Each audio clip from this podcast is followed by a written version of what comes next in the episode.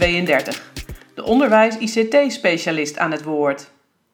Hallo allemaal, ik ben Simone Sarfati en je luistert naar een podcast in de non-stop onderwijskwestie zomermarathon. Tot en met 1 september zend ik iedere dag een podcast uit over een onderwijskwestie die me raakt. In deze podcast heb ik een gesprek met Christian van den Berg, een onderwijsspecialist met affiniteit en veel kennis over de toepassing van ICT bij de onderwijsvernieuwingen waar we vandaag de dag mee te maken hebben. Nou, Christian, allereerst uh, van harte welkom in de podcast van de non-stop onderwijskwestie zomermarathon. Dankjewel. Ik vind het echt heel erg leuk dat je iets wil vertellen over ICT, want dat is iets waar jij al heel lang mee bezig bent voor het onderwijs. En kan je het kort vertellen waar jij uh, zo al mee bezig bent, ICT en onderwijs? Nou, ik uh, ben in 1998 in Almere begonnen, in het basisonderwijs eigenlijk altijd wel een, warm hart gehad voor de meerwaarde van, van ICT binnen het curriculum. En na zeg maar op een aantal scholen werkzaam geweest te zijn in de rol van leerkracht, maar uiteindelijk ook mede in de directie te hebben gezeten op de Droomspiegel, ben ik zeg maar me verder toe gaan leggen op wat kan die meerwaarde zijn van ICT binnen, binnen het onderwijs. En uh, hoe kan je er dan voor zorgen dat het ook die meerwaarde krijgt? En wat betekent dat dan voor, uh, voor de professional? En op de Droomspiegel hadden wij een onderwijsconcept waar eigenlijk uh, de leerling centraal stond. en de, de, visie vanuit daar was, de leerkracht is zeg maar daar de coach en de begeleider. En hoe kan ICT dan helpend zijn om tot het personaliseren van leren te komen? En dat is ook precies de toegevoegde waarde die ik zie. Hoe kan ICT helpend zijn? Uh, en wat betekent dat dan voor de professional uh, met betrekking tot kennis en vaardigheden? En hoe kan je, als je dan eh, naar de pedagogische en didactische aspecten kijkt, ja, hoe kan je dat dan herijken, als het ware? dat je, dat je daar echt die meerwaarde van benut. Zonder dat je het ziet als kinderen moeten achter een uh, apparaat zitten. Om, omdat dat ja, nou eenmaal gebeurt in de wereld. Dus echt daar die, die meerwaarde in, uh, in onderzoeken en die ook benutten. Het begrip ICT, hè, wat, wat, wat eigenlijk een beetje een, een, als containerbegrip een, een, een, wat klinische lading heeft gekregen, kan juist zorgen voor, voor een sterke personalisatie. Uh, het, het, kan verbinding leggen met, met, met kennis over de hele wereld. Als ik een voorbeeld pak, wij hebben elkaar weer gesproken via social media. Uh, we hebben nu deze podcast.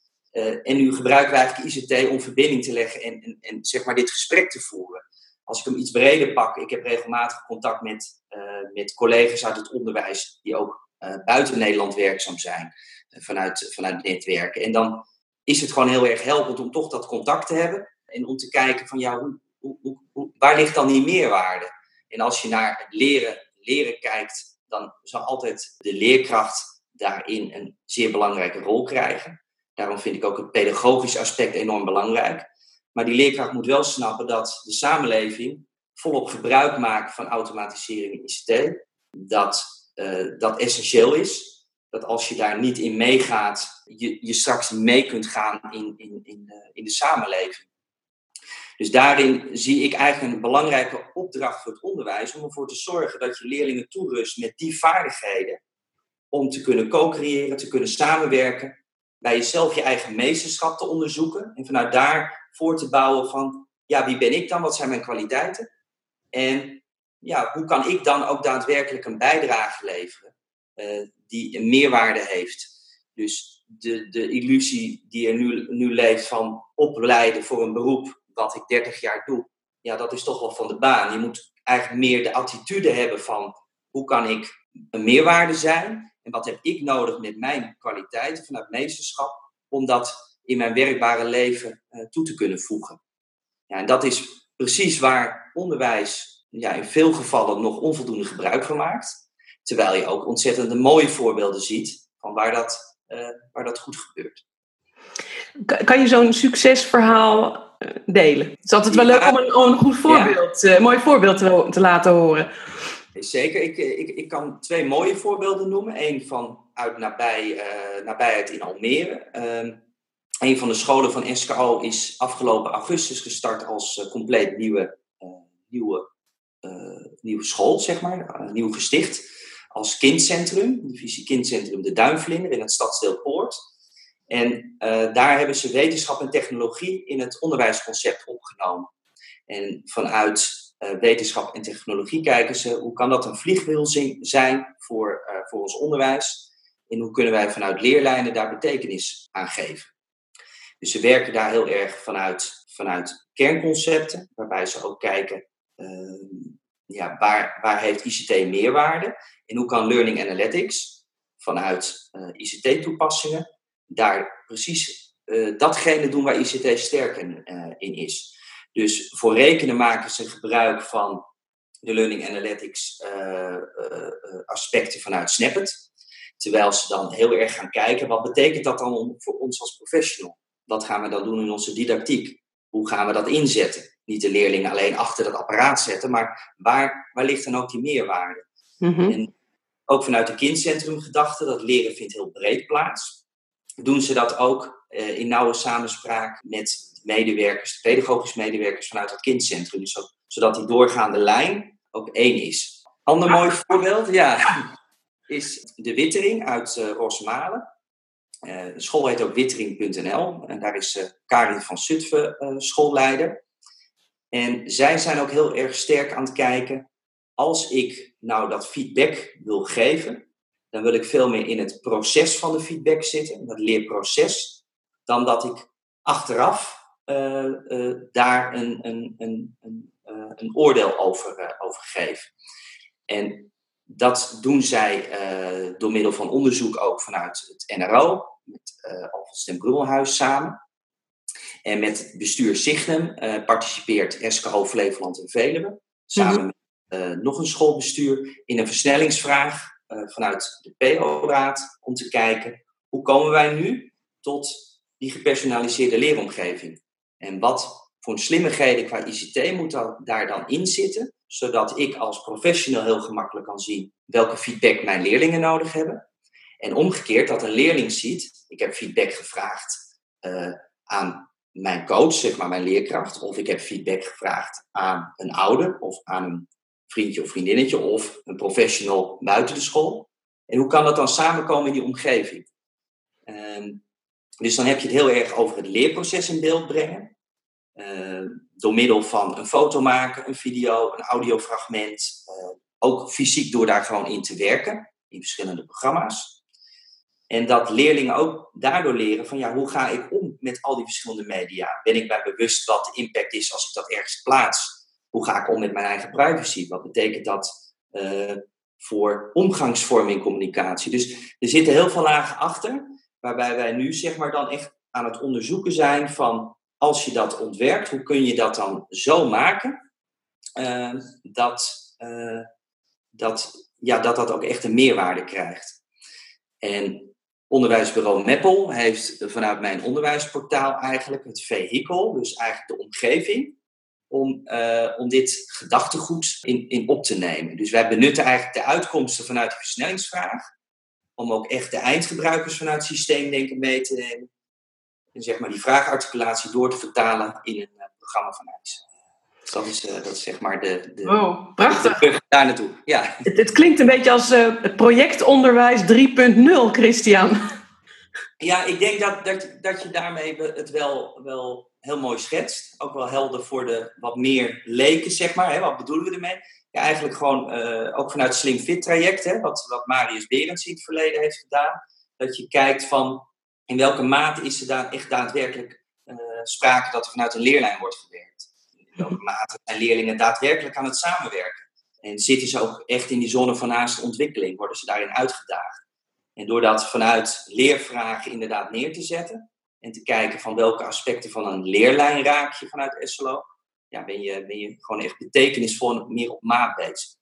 Nou, dan kwam er bij mij een vraag naar boven. Kijk, jij bent al heel lang bezig met techniek en, en in combinatie met ICT. Ja, jij vindt dat leuk, jij bent er goed in. Uh, ik ben in ieder geval een geïnteresseerde partij en ik word er steeds handiger in, ook door deze podcast te maken. Ja. Maar nou ken ik heel wat mensen, uh, wat leraren in het onderwijsveld. En ja, die hebben andere competenties, laat ik het zo netjes uitdrukken.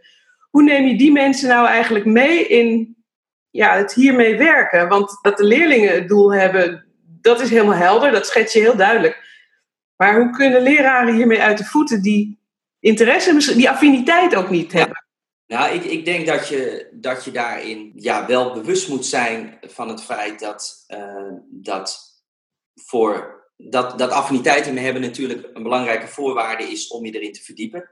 Maar aan de andere kant uh, zal iedere professional in het onderwijs, als ik het even wat breder pak, daar, daar toch een, een, een bijdrage in moeten leveren. Die zou dat toch, om zeg maar vakbekwaam te blijven, toch het instrumentarium moeten bedienen. Maar dat wil niet zeggen dat je op al die uh, omgevingen, uh, dat je daar kennis van moet hebben. Dus ik denk dat om het behapbaar te maken, dat je zegt, we, we beperken het in, we richten ons op een omgeving zoals wij dat met onderwijsbureau Meppel en SKO hebben ontwikkeld. een gepersonaliseerde omgeving, waarbij je zorgt dat informatie op maat naar je toe komt, afhankelijk van de rol die je hebt. En heb ik het bijvoorbeeld over nieuws die verstuurd kan worden. Als er nieuws is voor directies, dan geef ik aan dat de doelgroep directeur is. Zij openen het portaal en dat nieuws komt dan op, op hun scherm. Uh, door ervoor te zorgen dat je het afschermt qua rollen en rechten, uh, zorg je er ook voor dat je gericht bij de informatie kan die voor jou relevant is. Dus een stuk focus is belangrijk. Maar daarnaast denk ik dat het aspect less is more door klein te beginnen in vormen van proeftuintjes, leerkrachten, directeuren, bestuurders ervaringen op laten doen, een stukje schaduwcoaching zeg maar daarachter, dan merk je dat men enthousiast wordt. Uh, een schoolleider vanuit uh, SKO heeft zeg maar op zijn school hetzelfde traject aangevlogen, want ik begeleid binnen, binnen het schoolbestuur ook scholen bij die implementatie. En daarin zie je dat als je te snel gaat, het vanuit enthousiasme te breed neerzet, dat men het overzicht verliest. Dus ik begin nu altijd gewoon heel plat. Dit is het portaal, je hebt een aantal menus, je klikt op het menu, dat is jouw werkplek, dat is één. We gaan daar nu eens mee uh, experimenteren door het vergaderen wat we voorheen deden, via stukken via de mail, om dat via het portaal te gaan doen. Nou, en dan bouw je het zeg maar uit. Dan ga je zeggen van ja, documenten die naar een portaal gaan, betekent niet dat je een archief van 20 jaar over gaat zetten. Dan ga je kijken wat zijn levensvatbare documenten. En wat is dan een verschil tussen organisatiewaardig en documenten die persoonlijk zijn. Dus dan heb je het over je Mijn Documentenmap. En je Mijn Documentenmap, dat is tegenwoordig de OneDrive. Dat is de, hè, de, het opslagplekje op een computer ergens in Nederland bij Microsoft. En je hebt de organisatiewaardige documenten en die staan binnen het portaal. En dat portaal is in, bij ons uh, het product SharePoint waar dat, uh, waar dat uh, in neergezet wordt. Ja, en dan is het belangrijk om te zeggen, basisvaardigheden zijn nodig. Dus als beleid dat met de laagdrempelige manier van instappen niet werkt, dan zul je toch als schoolbestuur moeten zeggen, ja, wij verwachten van onze professionals dat ze een minimum aantal aan vaardigheden hebben. En daar gaan we vanuit onze academie een toerusting uh, voor neerleggen. Precies, heel specifieke scholing. Ja. Want ik, ik weet zeker dat een aantal van de termen die jij nu net hebt genoemd, zoals SharePoint, en, en er zijn mensen die denken van, spreekt die man Chinees? Dat, weet ik nu al. Nee, snap ik. Daar, daarom is, is, is het heel plat van, je, hè, je logt in, je hebt uh, een, een, een internetpagina achter een slot, daar zie je een aantal menus. In jouw werkplek bevindt zich onder een aantal van die menus. Daar ga je naartoe, dus je moet één keer weten wat is die navigatie. Ja, wat zijn dan de vaardigheden die nodig zijn om daar een, een document te plekken? Of om daar een samenwerking te kunnen creëren. Tot zover het eerste deel van mijn gesprek met Christian, ICT-projectleider voor het onderwijs. Wil je reageren op deze uitzending of heb je een onderwijskwestie die je met mij wil opnemen? Stuur dan een mailtje naar simone.servati.nu. Als je het interessant vond, deel deze podcast dan of abonneer je op de serie. Weet dat ik het waardeer en weet ook dat je meer informatie over passend onderwijs kunt vinden op mijn website sarfati.nu. Sarfati met PH en IE. Bedankt voor het luisteren, een zomerse groet en tot passend weerziens.